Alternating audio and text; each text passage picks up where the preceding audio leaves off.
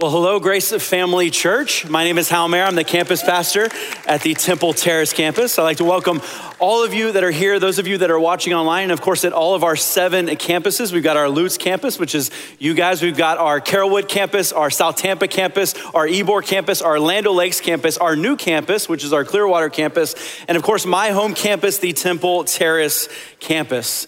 And so we are in our second week of our series called Ghost Stories, and we're talking about spiritual warfare.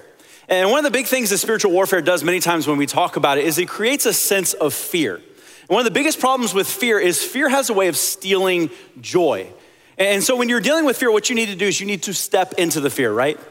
I mean, for me, I'll just be honest with you guys. I'm, I'm going to share something with you. I'm just asking that you don't just make fun of me for it a lot. But when I was a little kid, I had a very weird fear.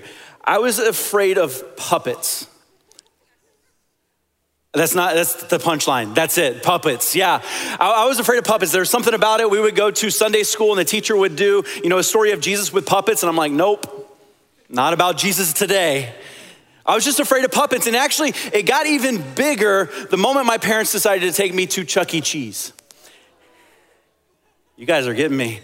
Yeah, Chuck E. Cheese, because, and here's the deal it's not that my parents didn't love me. My parents absolutely love me. If you are a parent, you take your kid to Chuck E. Cheese, you must love them to even endure that.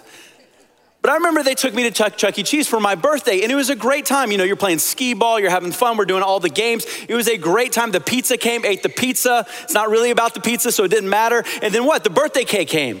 But with the birthday cake, cake came Chucky. And so Chucky came out and he brought my birthday cake and he set the birthday cake in front of me and I saw the birthday cake and I was excited. But then I turned to my side and saw Chucky and I screamed. And I was scared to death. And my parents to this day still make fun of me for that. But I would like to say this I think it is the natural response when a kid sees a six foot rat is terror, right? I mean, think about it. What, what meeting did they have? And they're like, hey, we want to create this incredible place for kids' birthdays. What small furry pet does all kids love? A rat? Like, really? And I've heard people say, well, how? You don't understand. Like, Disney has Mickey, and Mickey's a mouse. And look, that, that's different. Mice are cute, they're small, they help Cinderella get ready. What do, what do rats do? They brought us the bubonic plague right? And so I look next to me at the six foot rat that's probably bringing some plague and I freak out. But guys, that wasn't the end of it. Because in the main area, yes, you had Chucky. But in the back room was the source of all fears and terrors the animatronic band. Yeah, some of you, you're like, you had blocked that out. You had forgotten about it. If you don't remember what the animatronic band looked like, I do have a picture for you. Because there's nothing more endearing than four bears, a gorilla that looks like he's about to murder you, and another six foot rat that for some reason has a cheerleading outfit on. And on top of that, I would like you to notice that the bear all the way to the right has a bottle of moonshine next to him, because what do we need to tell kids? Alcohol is fun. And I remember my parents bringing me into that and watching it, and it was terror for me. This was not fun at all. My dad's like, I want to bring you up front so you can see it. I'm like, no, I'm good in the back. So finally, it ended. Like they actually brought the curtains back together. And my dad goes, Hey, we're gonna go up there. So he picks me up and he takes me up to the front and he pulls back the curtain and he touches the animatronic bear and he goes, Look, it's not real, it's a robot. He goes, I want you to touch it. I'm like, nope. I was good with you touching it. He's like, no, no, no, you need to touch it. You need to realize it's not real. And so I reached out my hand to touch it, and I'm so happy there wasn't some teenager in the back that thought it would be incredibly fun to flip it on at that moment. Because I don't think I'd be up here anymore. I'd be in like in a corner just shaking. But I reached out and what I do? I touched the bear, right? I touched the bear. I realized it wasn't moving. I was like, okay, this isn't real. My dad's like, hey, you know, the guy, the, the rat that you saw out there, that's actually a guy in a rat costume. And I'm like, why do people do that for a living? And he goes, I don't know. And so we just had this moment where all of a sudden, because I understood what was going on, because I saw the truth, my fear was taken back. See, last week that's what we did. We talked about the way the enemy works. But I need you to understand something today. Just because we know the way the enemy works doesn't mean our job is done. Just because we know the way Satan works doesn't mean there's not still a war that has to take place. See, when it comes to the enemy, many times we have two different thought patterns on him, and both of them many times tend to be wrong. And C.S. Lewis said it this way He says, There are two equal and opposite errors into which our race can fall about devils. He says, One is to disbelieve their existence, the other is to believe and to feel an excessive and unhealthy interest in them. And I think this is most people. Well, Satan doesn't exist, or Satan is around every corner right? Everything is a demon, everything that's happening is going on, and then we start to get enamored with it. And you see people get enamored with it because they get enamored with those movies that are about all these things. Like, remember The Exorcist?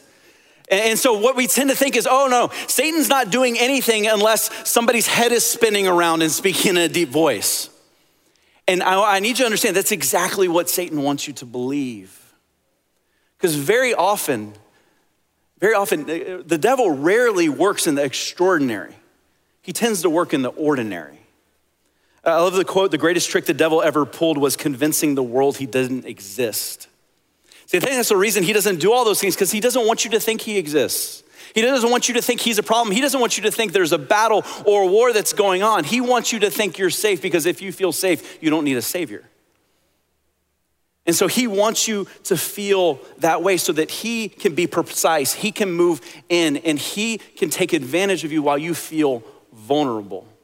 See, I need you to understand there's a spiritual war that is absolutely happening. It says in the Bible when, the, when Satan was kicked out of heaven, a third of the angels were sent down with him and they became demons. And there is a spiritual battle going on around us.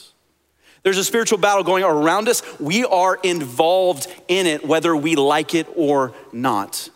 And it's not enough just to believe that there's a spiritual battle happening. We must also wage war against it. See, there's a lot of battlegrounds that happen in this battle. There's a lot of battlegrounds that happen in this war. And the first one I want to talk about is this is the battle for your mind. See, if we're going to wage war, we must win the daily battle for our mind. And it's a daily battle.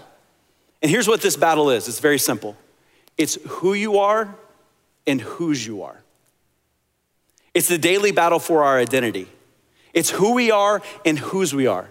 And here's the truth once you know whose you are, the who you are fills in. See, when we believe that we are God's, He tells us who we are. See, what Satan wants to do is he wants to separate you from that. He wants to change that. In fact, here's what Satan doesn't want to do. I think this is where we get confused. We think, oh, Satan wants us to worship him. No, no, no, no. He's much smarter than that. He realizes that's incredibly hard to do. He goes, I don't want you to worship God, I want you to worship yourself. Right? And pride comes into play. This is exactly what he did. The very first sin, Adam and Eve, is in the garden. What happens? The Satan goes up to Eve as a snake and he says, What? He says, he says, God doesn't want you to eat those apples because he knows once you eat the apple, you will become just like him. He goes, Hey, if you eat that apple, what will you become? You get to become God. See, what Satan wants to do is he doesn't want you to worship him. He wants you to start worshiping yourself. And the moment you start to worship yourself, you separate yourself from God, and we are vulnerable. See, what Satan loves to tell us is this is that, hey, if you worship God, you're not free. Because if you worship God, you're following what He wants to do for your life. The only way that you'll be free is if you worship yourself, because then you get to decide what you want to do. Here's the problem with worshiping ourselves there's two things we absolutely cannot get freedom from sin and death. If you think you're free, stop sinning. It's not possible. If you think you're free, don't die. It's not possible. See, that's the problem. Sin and death are a big problem. And Satan doesn't want us to think about this because once we realize sin and death is a problem, we realize we need a solution. And God said, hey, here's the deal I have that solution. In Galatians 4, Paul's telling us here about that solution. He says this He says, But when the right time came, God sent his son, born of a woman, subject to the law. God sent him to buy freedom for all of us who were slaves to the law so that he could adopt us as his very own children. I love the word adoption there because it says that God chose us. He saw us in the middle of our sin. He said, No, no, I want you. He says, and because we are his children, God has sent the spirit of his son into our hearts, the Holy Spirit, prompting us to call out, Abba, Father. He says, now you are no longer slave, but God's own child. And since you are his child, God has made you his heir. See, what does God do? He says, Hey, once you realize that you're gonna follow after me, I'm gonna give you purpose. You get to follow after me and, and, go after a purpose higher than you. I'm gonna give you identity. I'm gonna call you my child. You will be my heir, and I will give you ultimate freedom and the fact that you will never experience death. He says that. But here's what we know whatever God creates, Satan counterfeits. So Satan will tell you, hey, that freedom that God has, it's not real freedom because you have to follow after him. So follow after yourself. What happens when we live in that kind of freedom? We sin, we mess up, consequences come into play, and we sit in a pit of our own consequences.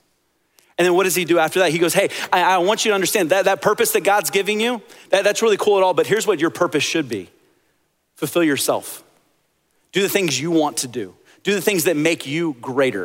And then what happens? We fulfill those purposes. We do everything we can to make ourselves known. And at the end of life, we realize we are empty.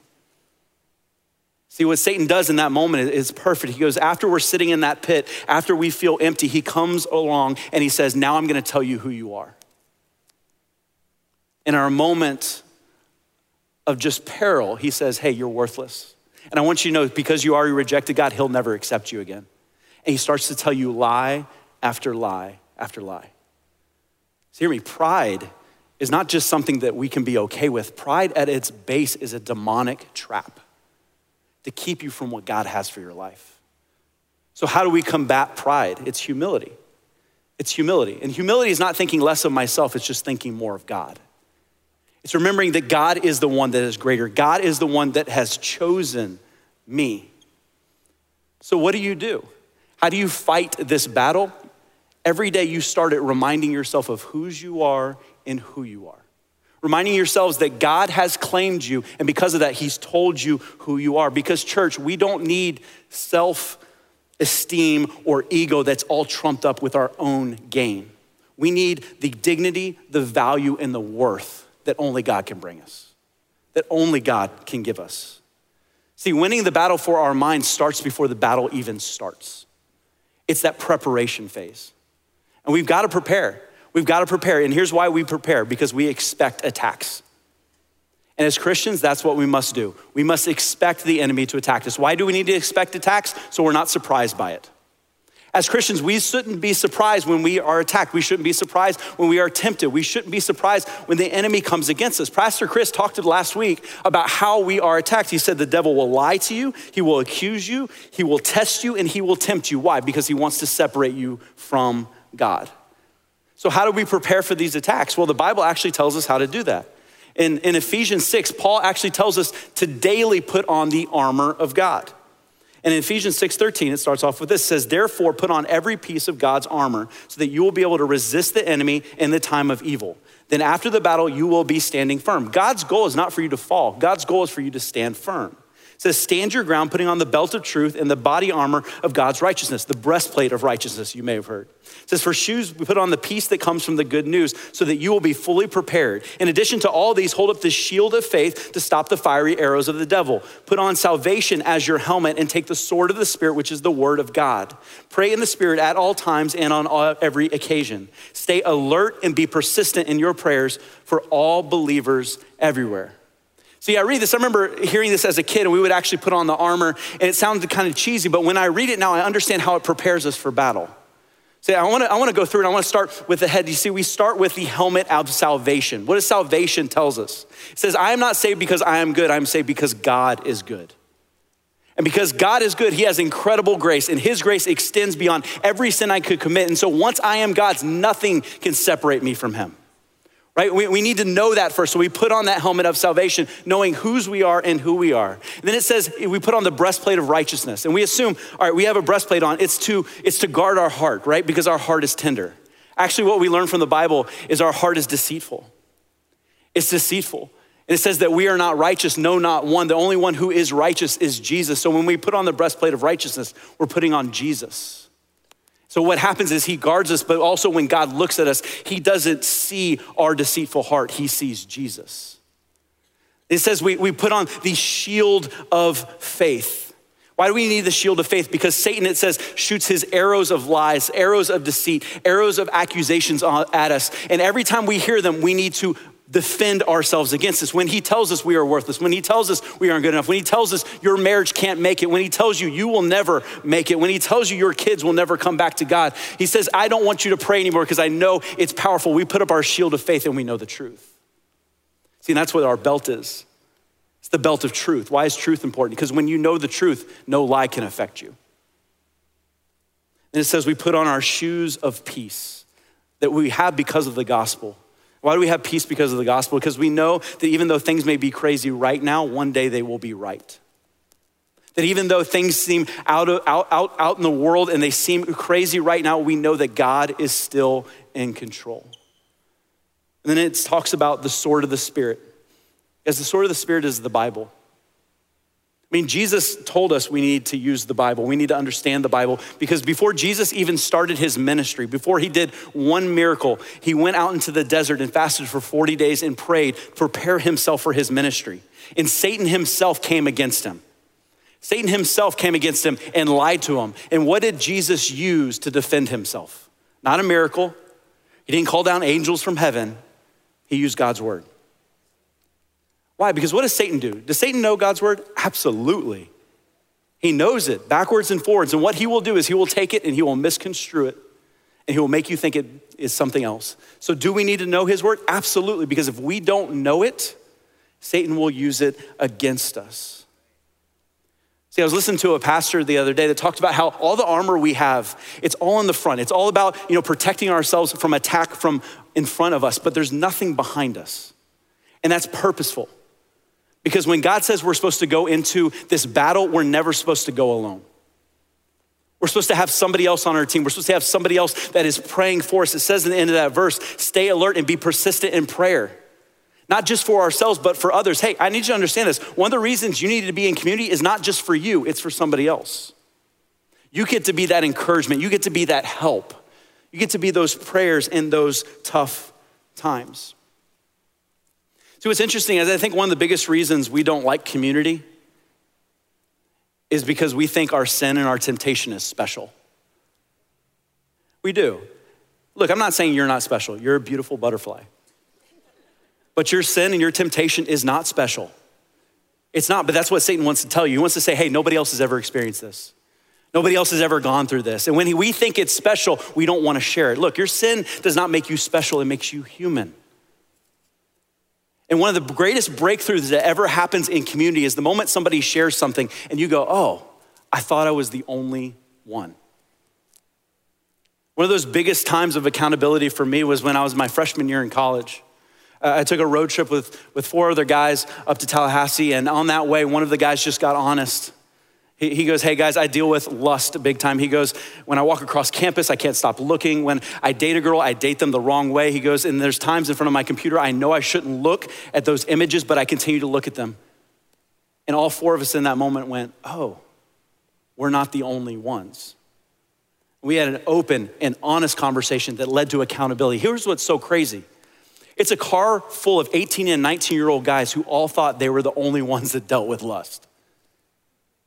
Like, how dumb does that sound? Like, seriously, as an 18 year old guy, I guess I'm the only one that deals with this. Really? Guys, it's just as dumb as you think you're the only one that deals with anger. You're the only one that deals with pride. You're the only one that deals with bitterness. The only one that deals with unforgiveness. See, what Satan wants to do is he wants to tell you your sin is special, your temptation is special, because then you won't say it out loud. In fact, that's one of the biggest ways you know it's a lie, is you won't say it out loud. Because you know the moment you say it out loud, you'll know it's not true. See, our, our sin is not special. The enemy is gonna come against us, and we need to be prepared for it. Hear me, church. You will be tempted, you will be attacked, and you will fail sometimes. You will fail and you will fall. How do we get back up? Look, we're ready for the attacks, but there's gonna be a time where we do fall. How do we get back up? We don't pay attention to the circumstances. We don't pay attention to the sin. We don't pay attention to the failure. We don't focus on any of those things. Here's what we do we focus on our Savior. We focus on our Savior. One of my favorite stories in the Bible happened with Jesus and his disciples right after he fed 5,000 people. Incredibly cool story. Jesus gets five loaves of bread, two fish, breaks them up, feeds 5,000 people. Right after that, he goes away to rest. He shows us, hey, we all need rest. Even Jesus did. And he sends the disciples out on the boat across the sea. He goes, I'll, I'll catch up with you guys later. Well, the disciples are out on the, on the boat. A storm comes in. They can't get to shore. They're a little bit freaked out. And on top of that, all of a sudden, they see somebody walking towards them on the water. They immediately think it's a ghost, right? Because that's what you would think when you saw somebody walking on water. And they call out to it, and Jesus responds and lets them know, hey, it's okay, guys, it's me. And what I love in this moment is, is, Peter was apparently the only disciple that went, okay, so Jesus is walking on water. I wonder if he'll let me do it too.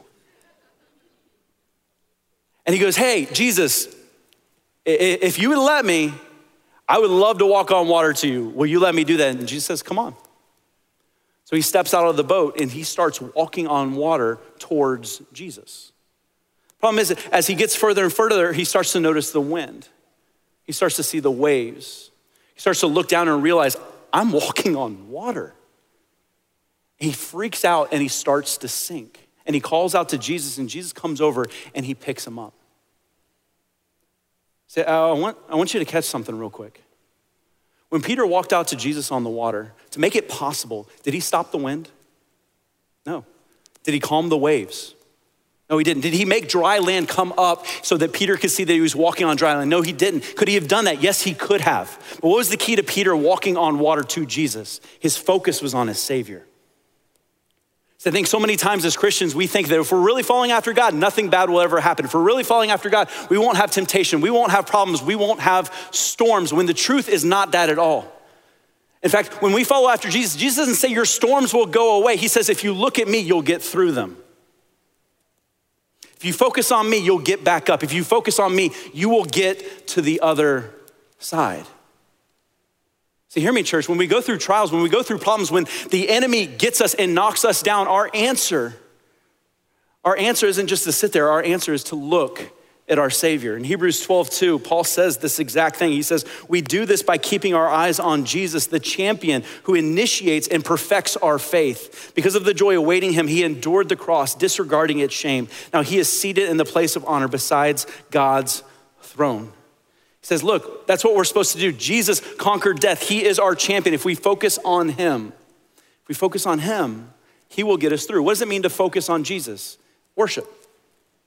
That's what worship is. Yes, it is singing praises to Him, reminding ourselves of who He is, but it's also praying, it's also reading His Word, and it's also serving.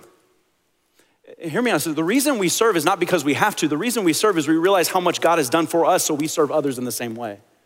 So when we serve, we're actually reminding ourselves of what God has done for me. See, we focus on the Savior and know that we can walk on the water to Him. But we do get knocked down. We do mess up. We do sin. And here's the problem many times is as Christians, we allow sin and unforgiveness to stay in our lives. We allow it to sit there. And I need you to understand why that is such a problem. When we allow sin and unforgiveness to stay in our lives, it tells us in the Bible that we give the devil a foothold. It's called a foothold in our life. When we both don't ask for forgiveness or when we refuse to forgive somebody else, when we allow bitterness and anger and envy to stay in our lives. And here's what it means by a foothold it would be like this. If, let's just say, and I know this, this is, would never happen, let's just say for some reason I decided I needed some more money, so I decided to rent out my house to a fraternity. No one would do that. That's sane. Like, of course not. And so I decided I'm gonna rent my house out to a fraternity. What's gonna happen? They're gonna move in. What are they gonna do? They're gonna eat everything and they're gonna trash everything, right? It's a whole bunch of guys. They're gonna bring over people that I don't want there. They're gonna trash things. They're, they're just gonna leave it in an awful, awful mess. Now, here's the deal do they own the house? No. Can I kick them out? Absolutely. What do I have to do? I have to actually move them out. So hear me on this. When you allow unforgiveness or you don't ask for forgiveness in your life, you allow sin to sit there, what you allow to do is the devil to have a foothold, which means he comes into your house and he wreaks havoc. You allow him to have this unadulterated ability to get to your heart and to your mind and to fill your mind and your heart with lies. Is the reason you can't get over something may not be because it's such a big deal. It's because you've allowed Satan to have a foothold and he continues to tell you the lies every single day. See, with Satan, we can't just tell him to stop. We can't say, hey, Satan, could you just please stop doing that?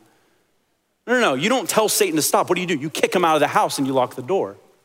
You get rid of him. The way we do that is through forgiveness. See, I think one of the biggest signs of maturity in a Christian is the amount of time you allow to elapse from when you sin to when you ask for forgiveness. Because here, here's why. From the moment I sin to the moment I ask for forgiveness is the moment of time I'm okay with Satan having free reign in my mind. For him to tell me lies, for me to give him a foothold.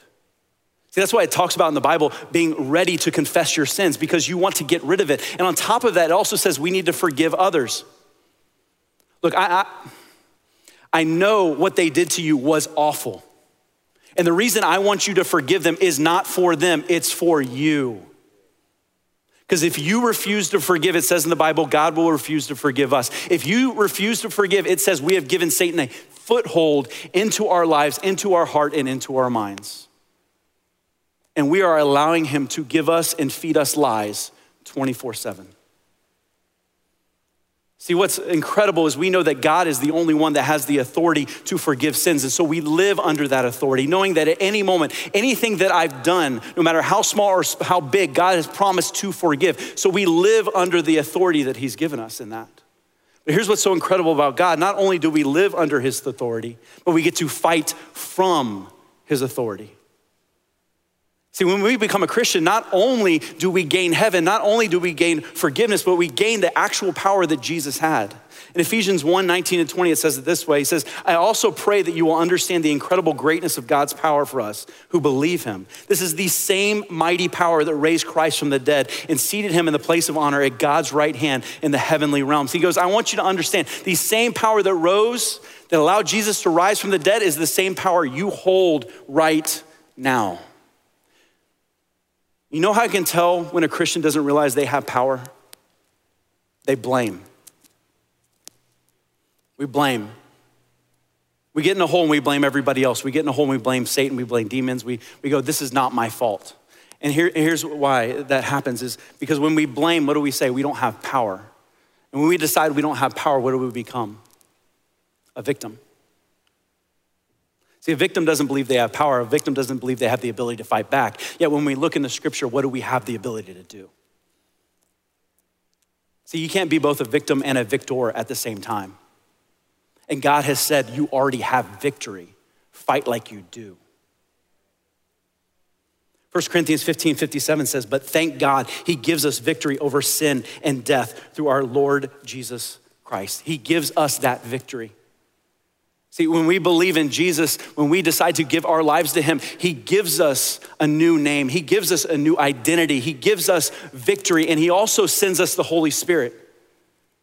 See, the Holy Spirit, man, He is our comforter. He is our advisor. He's the one that helps us understand the Bible. He's the one that helps us fight this battle. You're going, well, how, why haven't you talked about this whole time? Because we're spending the next two weeks talking about Him. And we're going to talk about how He joins us in that battle. But today you need to decide what your next step is in this battle. What do you need to do today? Do you need to decide that today I'm gonna start winning the daily battle for my mind? Every morning, I'm gonna read God's word and remind myself of whose I am and who I am, and that He is the only one that gets to define me. Or maybe you need to actually open up your book, your Bible to Ephesians, look at the armor of God and decide every day I'm gonna suit up with these things. I'm gonna remind myself that I have salvation. I'm gonna remind myself of Jesus' righteousness. I'm gonna remind myself of the truth so that when Satan comes against me, I can stand firm. Maybe right now you need to turn your gaze from your circumstances and turn it back to your Savior. So you can get out of the pit that you are in. Maybe for some of you, you need to stop being a victim and realize the power that you have. I think probably the biggest one in this room across campuses is this is that some of us need to kick Satan out of our lives.